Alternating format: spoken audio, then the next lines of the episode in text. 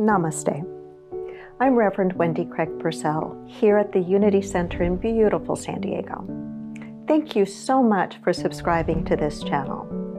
Please make sure that you like the video you've just watched and consider making a contribution on our app or on our website.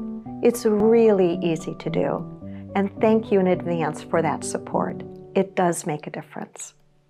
There's a concept that we talk about quite a bit and we write about quite a bit in our New Thought, Spiritual Teaching, and Philosophy, and it is the idea of the emergent. And right along with the idea of the emergent is the idea that we are co creating this new something, whether it is something that is very personal to us in our lives, or whether it is something that we are hoping to bring forth in the larger realm of humanity. That something new is wanting to happen. And it is my belief that people like us in this room and people who tu- tune into a program like this are midwives to that.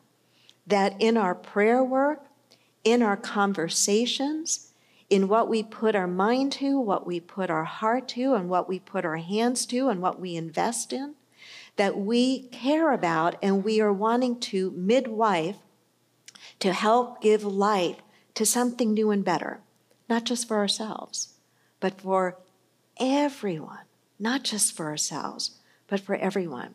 And so, as we wrap up this exploration this morning, I wanted to share with you four ideas that I think are important for us to keep in mind and to be invested in so that we can be better midwives of that something new that wants to emerge, that something better that wants to emerge.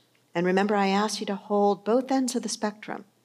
What is it that is new and different that wants to emerge in your life and your family? And what do you hope for when you think about life to the seventh generation? When you think about the big world, what are you hoping for?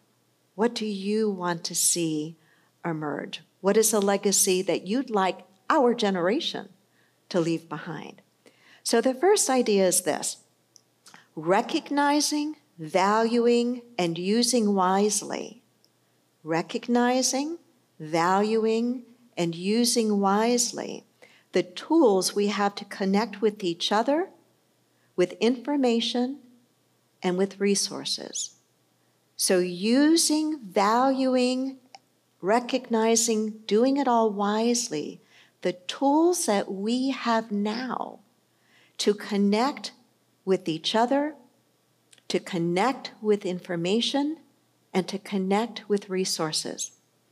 A number of years ago, I read an article, and I wish I could remember exactly whether it was in the New York Times or whether it was part of maybe a book or part of the History Channel, but I remember reading and hearing about the top 100 inventions that were pivotal in history.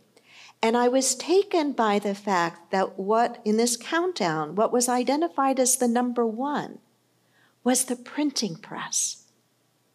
And then this show or this article went on to say that the reason that the printing press, it was invented in 1450 by Gutenberg, that the reason the printing press was considered to be such an important invention was that, that was that it quite literally took the power of the word out of the exclusive hands of the church and put it in the hands of ordinary people. You may, you may remember that, if not the first, one of the very first things that the printing press was used to do was to print the Bible. And so it put that document, that sacred text, and everything that followed into the hands of ordinary people. And what that did was it democratized knowledge, began to democratize knowledge and information to ordinary people, not just what was one of the, if not the most powerful institution at the time, the church. And if you think about it, the internet and the social web is that for us today. But it's even more powerful because what the printing press did was connected people with information. What our tools do for us today is certainly connect us with information. What did we do before we could say, Google it? Where did we ask all those questions? And how long did it take to get answers to whatever it is that we go Google today? So, our internet, our web allows us to connect with information. It also allows us to connect with people. Think of all the platforms that connect people to people. And think of all of the platforms that connect not just people to people, but people to resources. Have you heard of this thing called Amazon? Have you used it at all during the pandemic? Of course you have. Or all of these other things that connect us with resources in a quicker and easier way. Can they be used negatively? Of course. Anything can be used negatively. Electricity, we wouldn't want to live without it. It's powerful. We don't even have to understand how to use it. We don't even have to understand what it is to, to be able to use it, right? It can be used constructively and it can be used destructively. But we have at our fingertips, literally at our fingertips, and not even just at our fingertips, but now at our spoken word, we can say, Hey, Alexa, hey, Siri. And they respond. And they begin to learn what it is that we might want to know about. That can feel creepy sometimes. But it's powerful because now, imagine, imagine for a moment if Martin Luther King Jr. had at his disposal what you and I have at our disposal to connect people with other people, to connect people with information, to connect people with resources that quickly. Think of Mahatma Gandhi and the Salt March and the, his whole focus of freeing India from British control. Think of how that could have been done so much faster. Think of what we can do today positively as individuals to connect our classrooms with other classrooms and make a difference, to connect small pods of people with other pods of people around things that we think are important. This web, in many ways, has more equally leveled the playing field, that we each can, at our fingertips, at our voice, be able to connect with others of like mind, with others of like heart and influence the conversation. We've seen how it can be used to influence the conversation in disinformation dissemination, but it can be used and must be used consciously and deliberately to influence the conversation for good. If we can amplify our voices, our conversations for good, we can help to shift the culture from a world that just works for a few to a world that is connected in a way that it can work for more. Whatever it is in your life that you're wanting to midwife, whatever it is in your life that you're wanting to bring forth, how can you connect with others that may be of resource to you or encouragement to you or have knowledge or information that you don't have, but that you need? It's how we can utilize these tools to help midwife something new and better. Second idea is this recognizing the fact that the middle is moving and to build on that momentum. Let me say it again. To recognize the fact that the middle is moving and to build on that momentum. Maybe you're not familiar with the phrase, the middle is moving. What do I mean by that? A byproduct of our connectivity, that's what we were talking about a moment ago, our ability to connect, to connect with information, to connect with people, to connect with resources. A byproduct of our connectivity is that ideas that have been on the periphery of society are moving into the middle. They are becoming mainstreamed. Do you remember when it was kind of weird to meditate? When it was kind of odd, you know, this yoga thing. What's this yoga thing? Remember when it was like brand new, this secret. How many of you remember when this secret came out? Those of us in New Thought for a long time have said, it ain't no secret. It's been around a long time. Very, very, very long time. Because spiritual principle, universal principle, is ever present, ever present. But these ideas are so mainstream now. Would you not agree? I mean, hospitals, have mainstreamed and adopted the practices of mindfulness, of visualization. How many of the Olympic, Olympic athletes use breathing techniques, use visualization, use imagery? These ideas have been mainstreamed. The middle is moving, and when the middle moves, when the middle moves, things begin to change more quickly. I believe that the middle is moving and talking and connecting and waking up. But sometimes waking up is messy. Sometimes waking up is alarming. I think that's why we call it an alarm clock. It goes off, and I know some of us still use ones that sound like that old alarm sound. And our first inclination may not be to say, Oh, I welcome the new morning, but to swat it you know? Waking up is, is sometimes takes a little bit, takes a little bit to ease into it and to feel comfortable. But it's significant because when the middle of society begins to shift upward, then the masses begin to move as well. Charles Fillmore, the co founder of Unity, didn't use the term the middle is moving but he talked about the same idea when he talked about race consciousness. That when the masses begin to get spiritual understanding, begin to uh, get some of these principles and to live by them, then there is a ramping up of the speed of change, positive change for the good. To me, it's like the mystical understanding of Jesus' teaching when he said, If I be lifted up, I will lift up all men and women unto me. If I be lifted up, if my consciousness be elevated, the elevation of that will lift up the consciousness of those around me.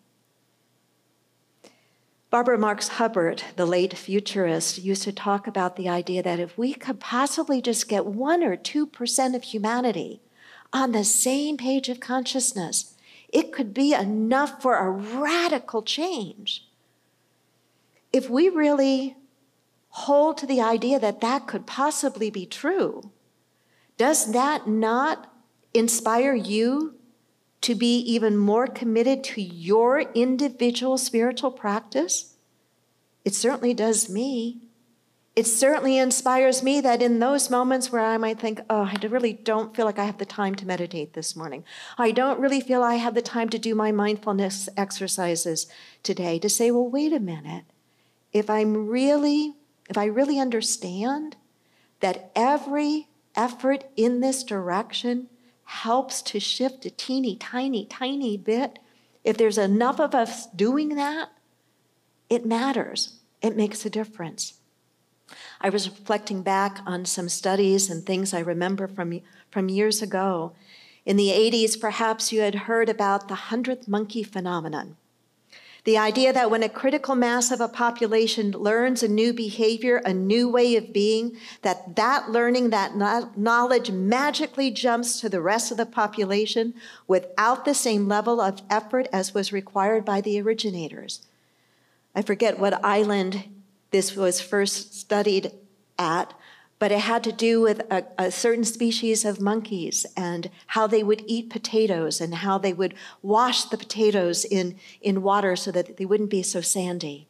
And that's why it's called the hundredth monkey phenomenon, because in the exploration of that, what was uncovered was that when there were enough of them over generations that had learned this behavior, been taught this behavior, that then it seemed to jump further into the species where the actual teaching of the behavior didn't seem to be necessary. The hundredth monkey phenomenon.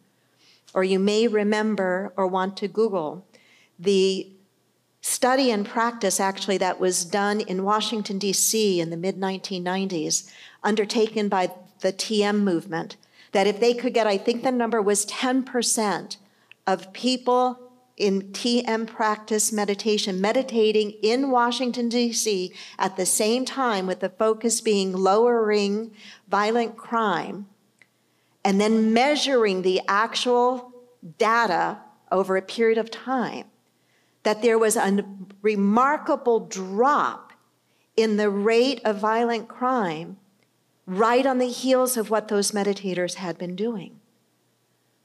The Institute of HeartMath, that you've heard me speak about many times before over the years, has likewise done studies around the idea of heart coherence, something that we attempt to practice in a very small way in our meditation time on Sunday mornings when we move our attention to the area of the heart and we practice imagining our breath moving through the heart space and practice volitionally holding a healing, uplifting emotion. That if we could be hooked up to certain kinds of biofeedback equipment, we would be able to know and measure that the heart is moving into a state of coherence.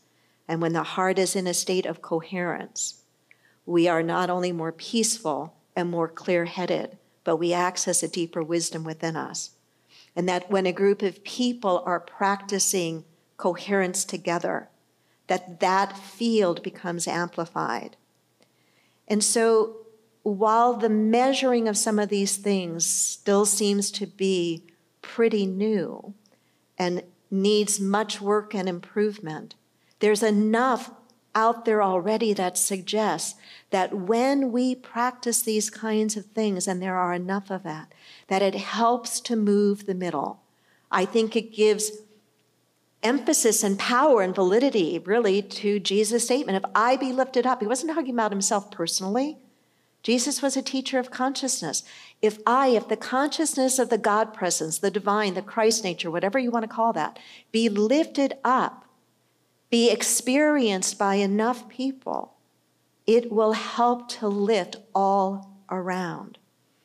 The third, in midwifing, whether it is for ourselves or for humanity, is the idea that there is power in doing the work together in community. There is power in the idea of doing the work together in community. I came across a phrase that really spoke to me that is about this idea. The phrase is networks of grace. Not beautiful networks of grace. Bill McKibben wrote in the book, the New York Review of Books, the technology we need most badly is the technology of community. Just think about those words for a moment. The technology of community.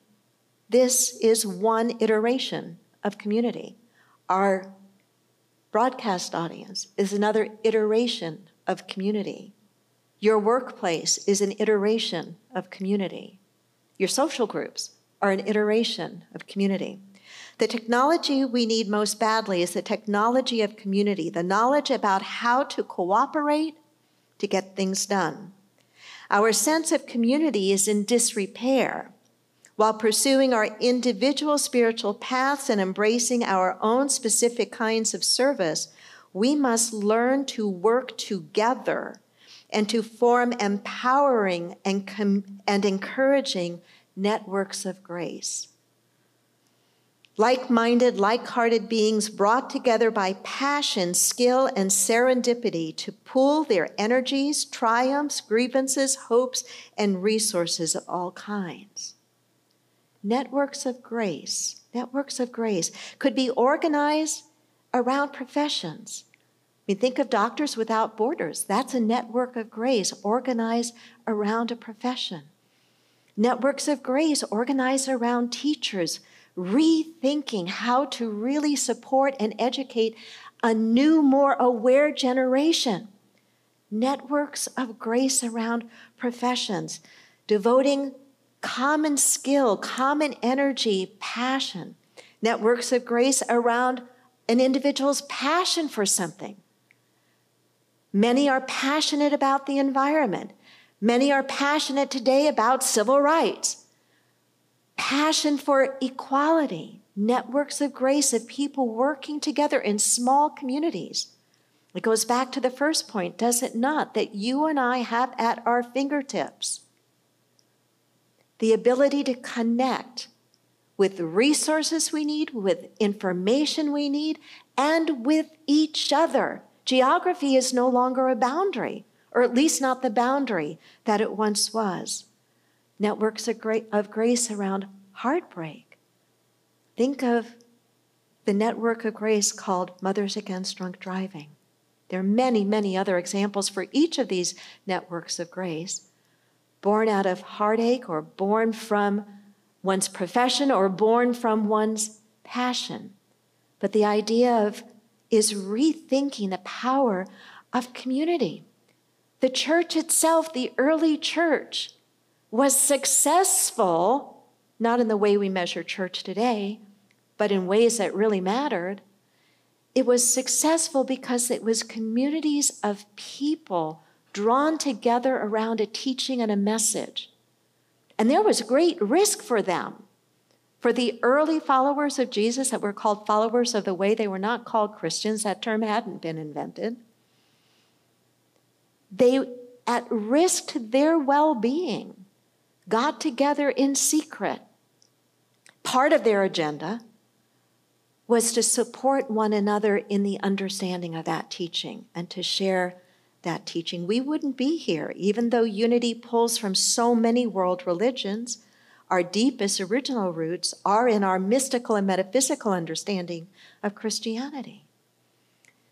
So, rethinking community and building upon community. And we have to be more creative right now, don't we? Because it's kind of hard to do it in person, right? But we don't have to let that stop us. And the very last idea that I want to mention is this meeting the messiness and uncertainty mindfully with wisdom and compassion. Meeting the messiness and uncertainty mindfully with wisdom and compassion. Birth is messy. Whether we're talking about the birth of a beloved child or we're talking about the birth of a new organization or a new country or a new idea or a new possibility for your life, it doesn't usually come nice and neat and well ordered. Step one, step two, all the doors open, no lateral moves, no backward steps. It doesn't work that way. So, meeting the messiness and uncertainty with anything new there's going to be uncertainty and there's going to be messiness. Meeting the mess- messiness and uncertainty mindfully and with wisdom and compassion. Think about the birth, the metamorphosis of the caterpillar into the butterfly. We've got a lot of flowering bushes around our house, and I've just recently discovered caterpillars like my basil. I'm having to figure out, I don't mind tithing a whole basil plant but leave at least one untouched. I haven't figured out how to communicate that to them yet, but I'm working on it. But those caterpillars, in their process of becoming that butterfly, go through a really gunky, messy liquefaction of their body before a few imaginal cells within that gunk, in that darkness of that cocoon, those imaginal cells that have the imprint of what that butterfly is to be, begin to connect with each other. Enough so that the messiness and the gunk die out. And what emerges as those cells join together is the formation and the transformation of that caterpillar gunk into butterfly. So, if we can hold some of these ideas for ourselves individually as we work to bring forth something new in our lives or in our families, it will help us to be more successful and not to be discouraged when things get kind of difficult or go sideways for us. And if we can hold these ideas as we work together on this second part of our mission of transforming our world with love, David, it will always be with love. As we continue to do that work, we will be successful. We may not be the ones to see the greatest degree of success that we're longing for, but we can certainly continue to be a part of the positive process and progress that gets us there. Namaste.